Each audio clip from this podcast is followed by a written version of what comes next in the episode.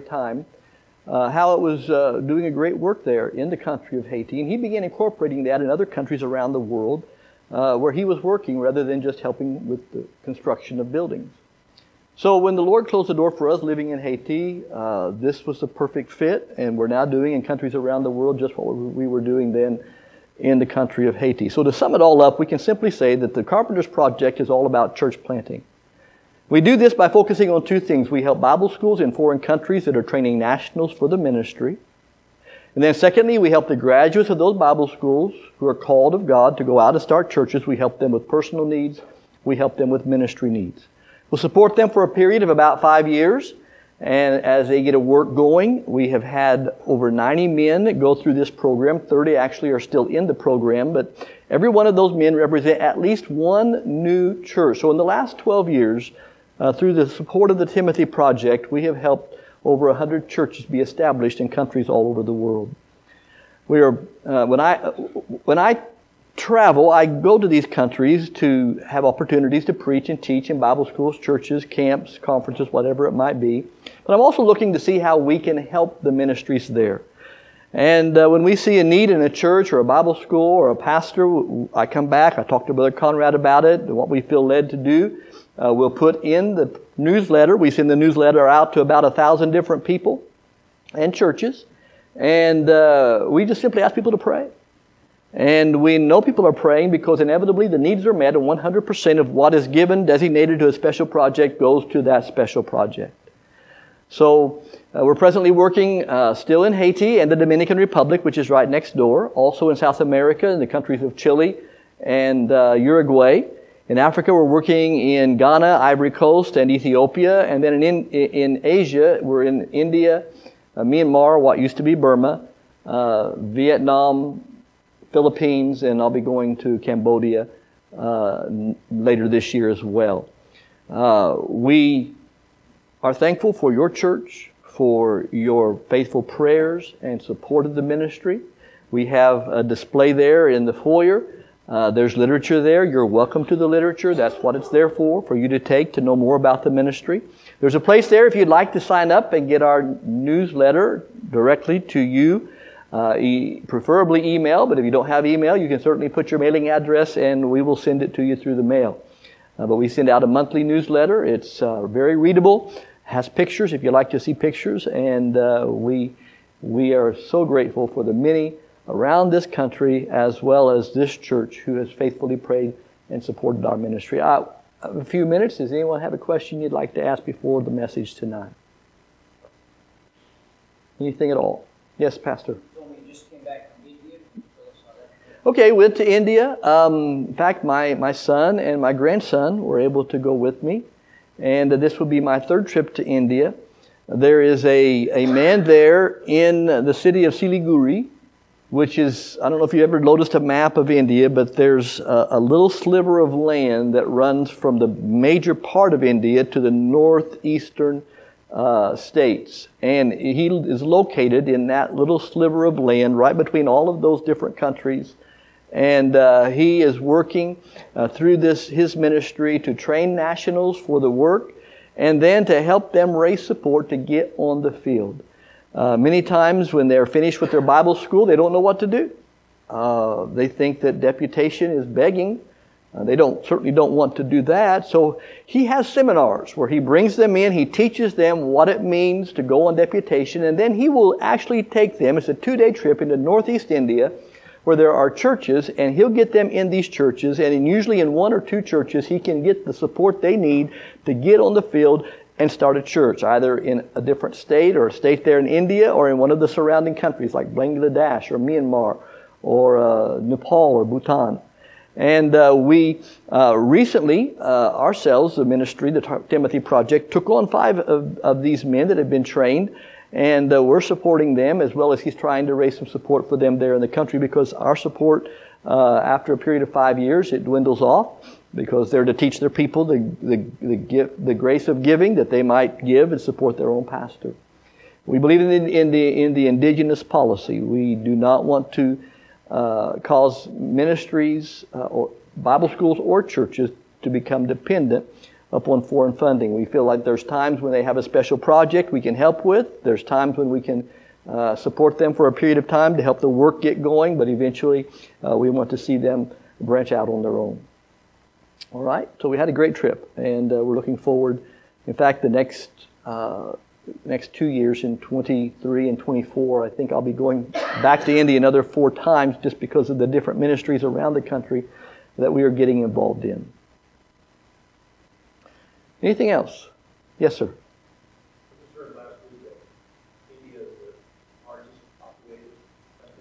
They say this year it surpassed China. What's the, uh, what's the medium income for the rural people? How much of the country is rural versus city? That's some good questions you'd have to ask Wikipedia. I, um, th- there's a lot of rural uh, people there in India, but the cities are just packed with people. I mean, you fly into India at night, and, and it's just one city after another. It's just unbelievable. Uh, you know, China is a lot larger, and so it's not as densely populated. Uh, some areas are, but not overall as India is. And uh, overall, the, the income would, would be better than most countries that where we where we work, but still, there's a, many people that live with very little uh, monthly support, maybe just a couple hundred dollars. Well, I mentioned that uh, when we left Haiti and I began traveling for the Carpenters Project, my wife couldn't travel and she kind of wondered, well, you know, what am I going to do now? Because in Haiti we did everything together. We worked together, we talked together, we planned together. Um, and after about six, seven months, she just said, Lord, if I can't be in Haiti, bring me some Haitians. And, you know, we lived in Indianapolis, and that might have sounded like a silly prayer, but a couple of days later, she got a phone call uh, from an interpreting service, and they said, We understand you know Haitian Creole. Uh, we have Haitians here in the Indianapolis area that when they go to the doctor or the hospital, they have their babies or whatever it might be at schools and clinics and uh, at uh, places of business, they don't know English and we need an interpreter. So the Lord has given her ministry with Haitians in the Indianapolis area. And uh, she loves being able to help them opportunities to witness and share the gospel. Uh, when she walks into a room and a white woman in Indianapolis, Haitian Creole spoken nowhere but in Haiti. And uh, they tell them that this is your interpreter. They kind of, you know, laugh. you know, how does this white woman in Indianapolis know Haitian Creole? And then she starts speaking, speaking perfect Creole, and it just blows their mind. Uh, but uh, she's thankful that she has that opportunity to minister. I think we had a question here as well.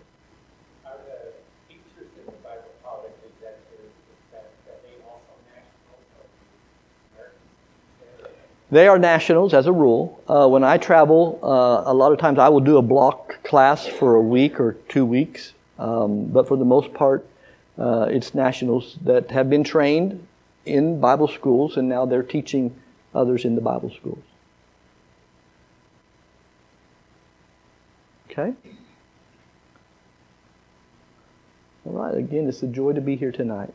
Turning your Bibles this evening to the book of 2 Corinthians, chapter 4. 2 Corinthians chapter 4.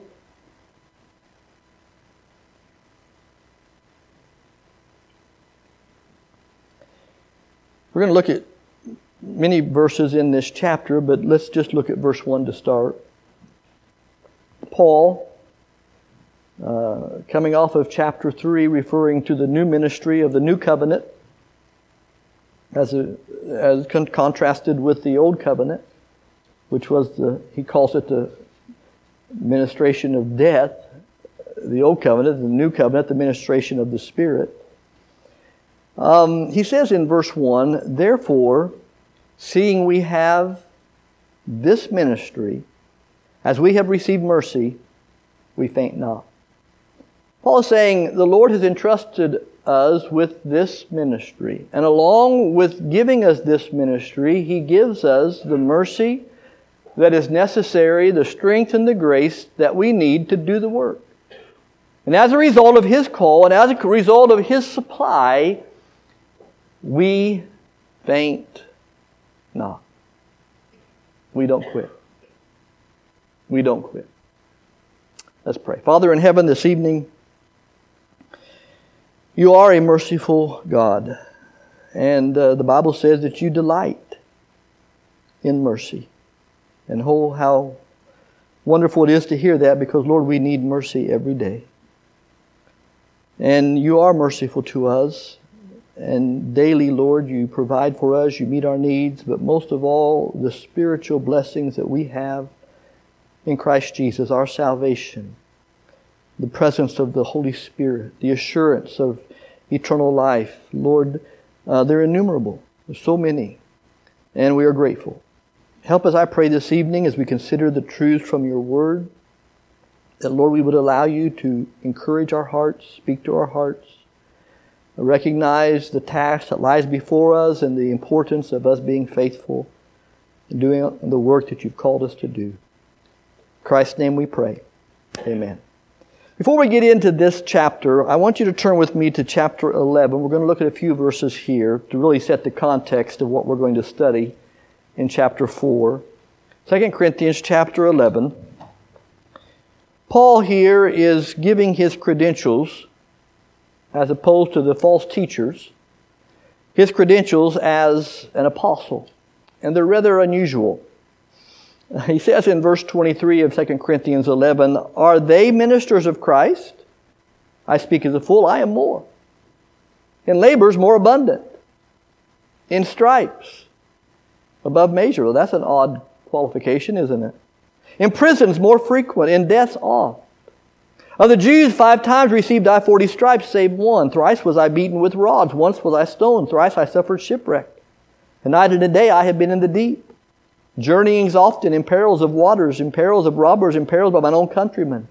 In perils by the heathen, in perils in the city, in perils in the wilderness, in perils in the sea, in perils among false brethren in weariness and painfulness, in watchings often, in hunger and thirst, in fastings often, in cold and nakedness, beside those things that are without, that which cometh upon me daily, the care of all of the churches.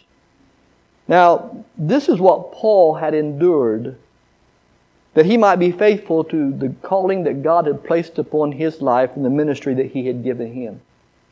And yet, in spite of all that, he says, We faint not. Want to ask the question this evening what kept Paul going? What kept Paul going? As believers, and as a believer, you have been given at least one, at the moment of salvation, at least one spiritual gift. And when you use that gift, that is your ministry. And we, as believers, as workers for the Lord, need to be faithful that we also faint not that we not quit. So this evening, as we consider what kept Paul going, I trust this will be an encouragement for you and I to keep on keeping on, to keep faithful to the task that lies before us. First of all, reading in verses 3 through 5, Paul says, If our gospel be hid, it is hid to them that are lost in whom the God of this world hath blinded the minds of them which believe not, lest the light of the glorious gospel of Christ, who is the image of God, should shine unto them. For we preach not ourselves, but Christ Jesus the Lord, and ourselves your servants, for Jesus' sake. Paul never quit because Paul realized that souls are perishing without Christ. Souls are perishing without Christ. Men, women, boys, and girls, yes, in India, Yes, in Africa. And yes, in Brookings, South Dakota. Are facing eternity in the lake of fire unless they hear and believe the gospel of Jesus Christ. Paul says in these verses that Satan has blinded their minds and he uses pleasure, he uses riches, but I think more than anything, he uses religion. Yes, Buddhism, Islam, other world religions, but even the majority of Christian religions are not preaching the truth of the gospel of Jesus Christ. The gospel of Christ alone can save. There's no other way. Jesus Christ said, I am the way, the truth, the life. No man cometh unto the Father but by me. We, as believers, are the messengers of this good news. Jesus said, As my Father hath sent me, even so send I you. He was sent of the Father. He accomplished his mission. He has passed the baton to the church. And now we are running in this relay race to finish the work that he has called us to do. We are the messengers of this good news. I had a class one Saturday morning in Haiti with Christian workers from several churches.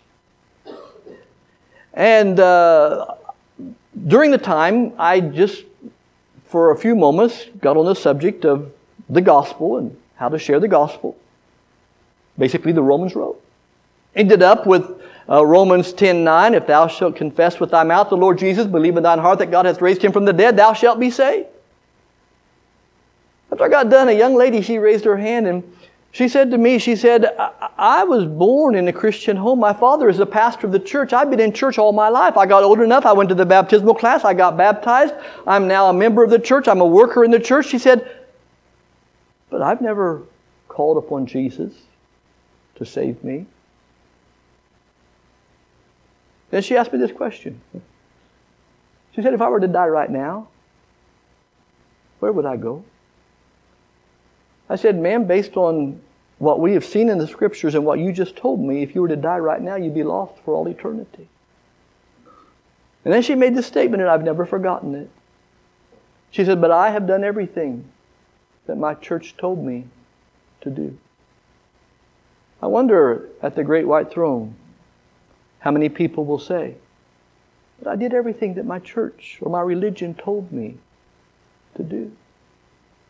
I looked at the young lady and I said, Ma'am, right now, would you just believe what God tells you to believe and call upon Jesus for salvation? She got on her knees and trusted Christ as her personal Savior, blinded by religion. Satan uses religion to blind people. The gospel of Christ alone can save, and we are the messengers, and we must not faint because souls are perishing without Christ. Then, secondly, notice verses 6 and 7. For God, who commanded the light to shine out of darkness, has shined in our hearts to give the light of the knowledge of the glory of God in the face of Jesus Christ. But we have this treasure in earthen vessels, that the excellency of the power may be of God and not of us. Here in these two verses, he is showing how that in comparing salvation to creation, how that there was darkness, God spoke, and there was light. One time, a Sunday school teacher asked the students, Why do you think that God made the light first? And someone said, So he could see what he was doing.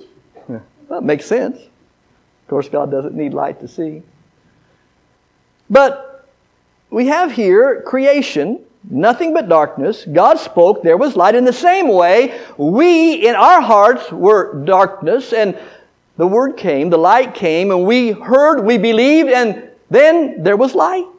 And now, as bearers of that light, we have this treasure, the glorious gospel of Jesus Christ, in earthen vessels. That's referring to our bodies made of the dirt of the, uh, the dirt of the dust of the ground. Uh, one time, a little boy came home from Sunday school and said to his mom, he said, uh, "My teacher told me that we're made out of the dust." Is that true? And that when we die, we're going to become dust again? And his mom said, Yes, honey, that's what the Bible teaches. Well, that was something new to him. Anyway, he went upstairs while his mom was getting lunch ready, and he was playing in his room, and suddenly he came running down and he said, Mommy, Mommy, there's someone upstairs underneath my bed, and I don't know if he's coming or going. probably, probably all of our beds, huh? But that's all we are, folks. Just dust.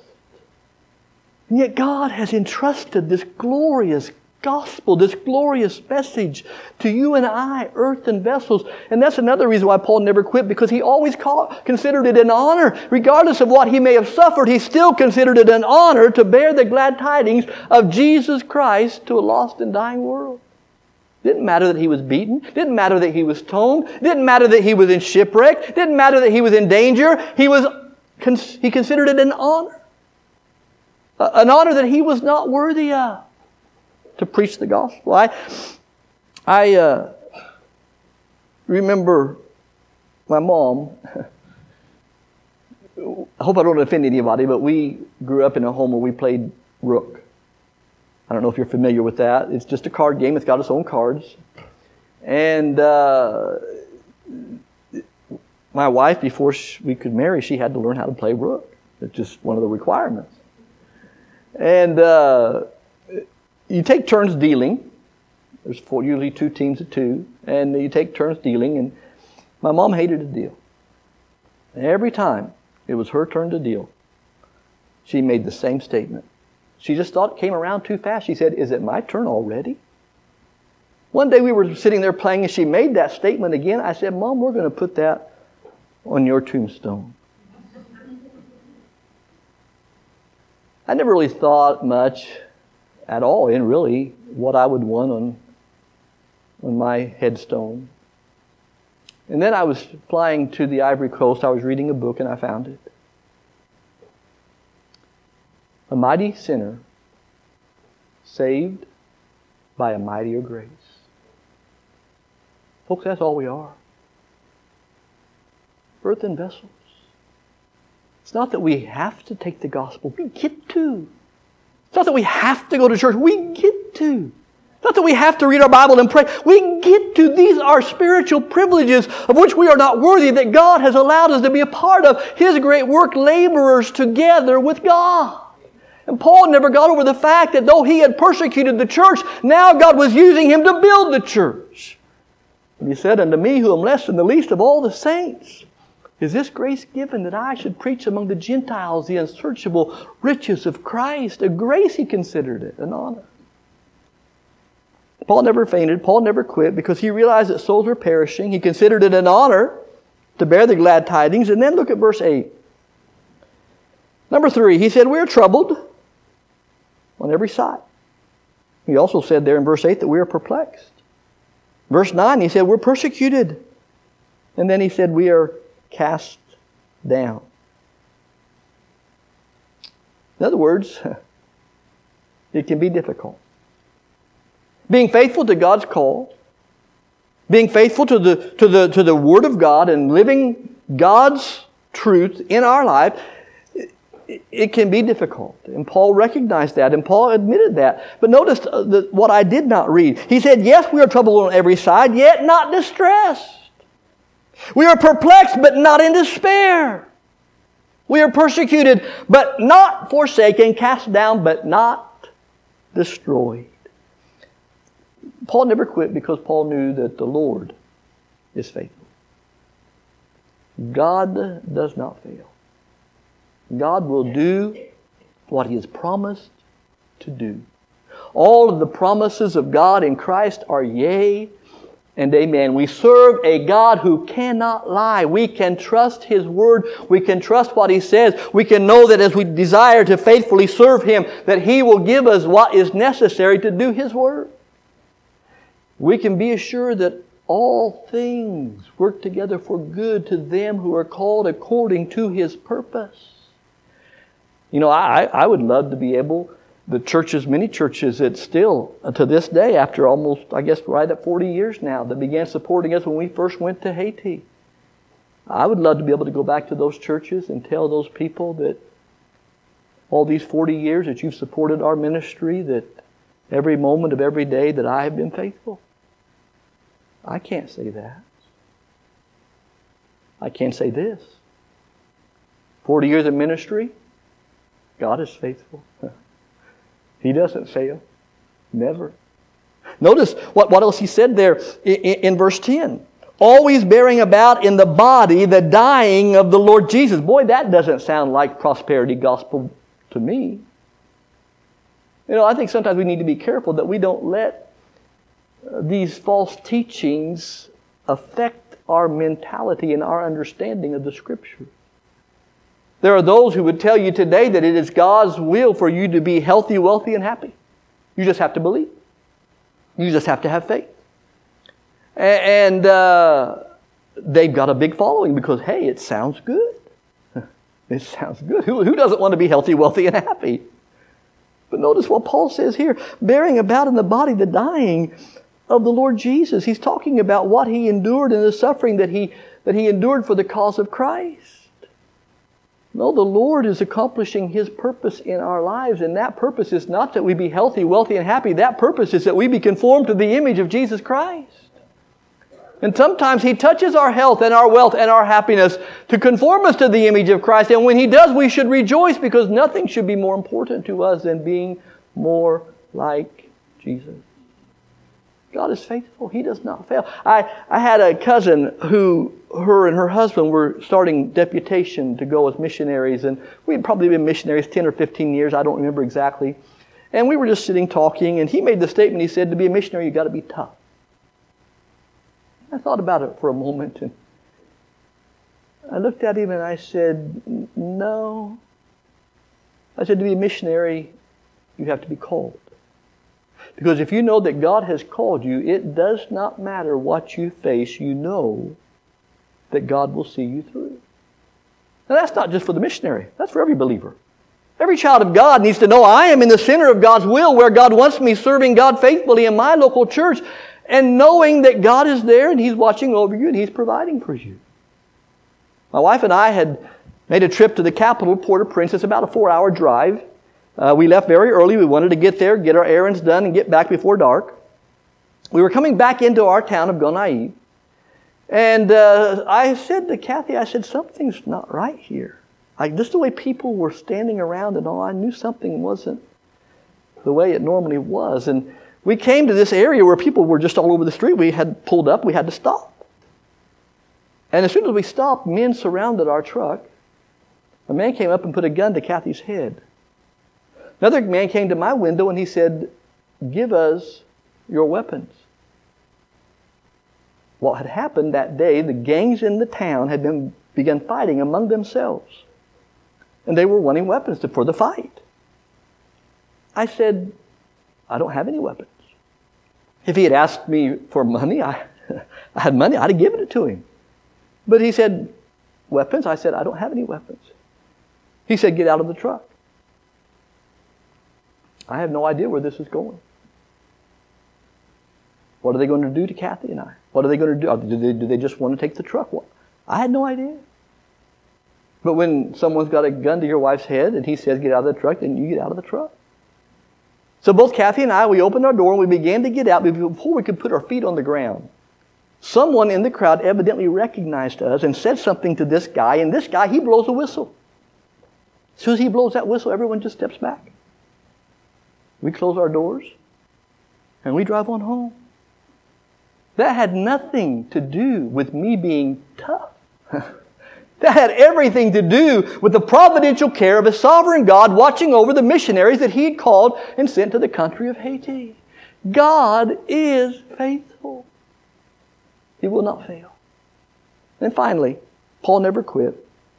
He never quit because he knew souls were perishing, because he considered it an honor to proclaim the gospel of Jesus Christ because he knew that the Lord is faithful. And finally, he never quit because Paul was focused on that which is eternal. Notice verse 16. For which cause, and here it is again, we faint not, but though our outward man perish. And the older we get, isn't that so true? our outward man perish, yet in Christ the inward man is renewed day by day. Notice he says in verse 17, For our light affliction. Now stop there. We read chapter 11 together, a few verses there, didn't we? Beaten, left for dead, stoned, dangers, in and out every day, prison. And he calls it light affliction. What's he saying? No big deal. That's what he's saying. We read that list and he says, ain't no big deal, light affliction. How in the world could he say that? Well, it's because, as we continue, it's but for a moment. You know, compared to eternity, our life here on this earth is less than a drop in the ocean. It's but for a moment. We have these few short years to make our lives count for the Lord and for eternity. We need to work while it is day before the night comes when no man can work. He says, It worketh for us a far more exceeding and eternal weight of glory. Our light affliction, it worketh for us a far more exceeding and eternal weight of. What is he talking about here? Well, you know, we have accounts down here on this earth. We have savings and checking and retirement, and there's a place for all of that. But we've got an account in heaven too. And Paul's talking about making deposits in that eternal account. The Bible says that one day everything down here will melt with fervent heat. It isn't going to last. And that's why that we are not to set our affection on things down here on this earth, but rather to set our affection on things above, on that which is eternal. Verse 18, while we look not at the things which are seen, but at the things which are not seen. For the things which are seen, probably referring here to all his afflictions, they're temporal, they don't last. But the things which are not seen are eternal. One time, Bible school student was asked the question, What are you going to do with your life? He said, I'm going to invest my life in the two things on this earth that are eternal the Word of God and the souls of men. That ought to be the desire of every believer. That our lives count for eternity. That when this life is over, we can know that we have invested in souls, in the work of God, and spreading the gospel to the regions beyond. And we are thankful for this church and your participation in the ministry that we have around this world. And to think of the fruit that abounds to your account because of your support of the Carpenters Project as well as all the other missionaries that you're supporting. David Livingstone uh, he came back from Africa and he was in churches. He'd been there many, many years. He finally came back for a furlough and he went to churches to share his burden for the country or for the continent of Africa. Uh, trying to encourage young people to surrender their lives to go as missionaries. And uh, he was being introduced in one church, and the pastor began to talk about all the sacrifices that David Livingstone had made to be a missionary in Africa. When David Livingstone got up to speak, he said, When you speak of my service in Africa, please do not use the word sacrifice. This is my reasonable service. If we want to talk about sacrifice, he said, then let's talk about Calvary. He also made this statement. If, if the commission of an earthly king is considered an honor, why is the commission of a heavenly, the heavenly king considered a sacrifice? Paul was focused on that which is eternal. Folks, we've got to keep faithful. We've got to keep going. We cannot faint. We cannot quit. There's too much at stake. Brookings needs a light. It needs, it needs a light in this, in this city of darkness. You say, well, America has, has been evangelized.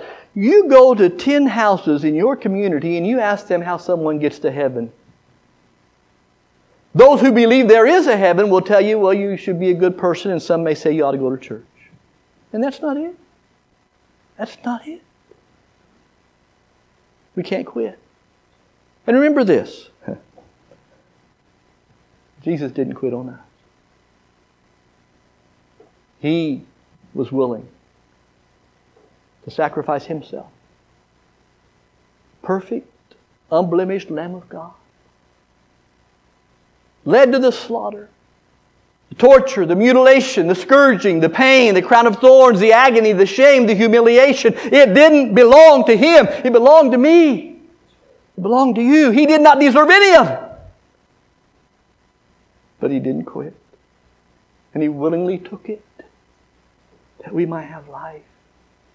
Oh, that the passion that he had for my soul would burn in my heart as a passion for the lost around this world.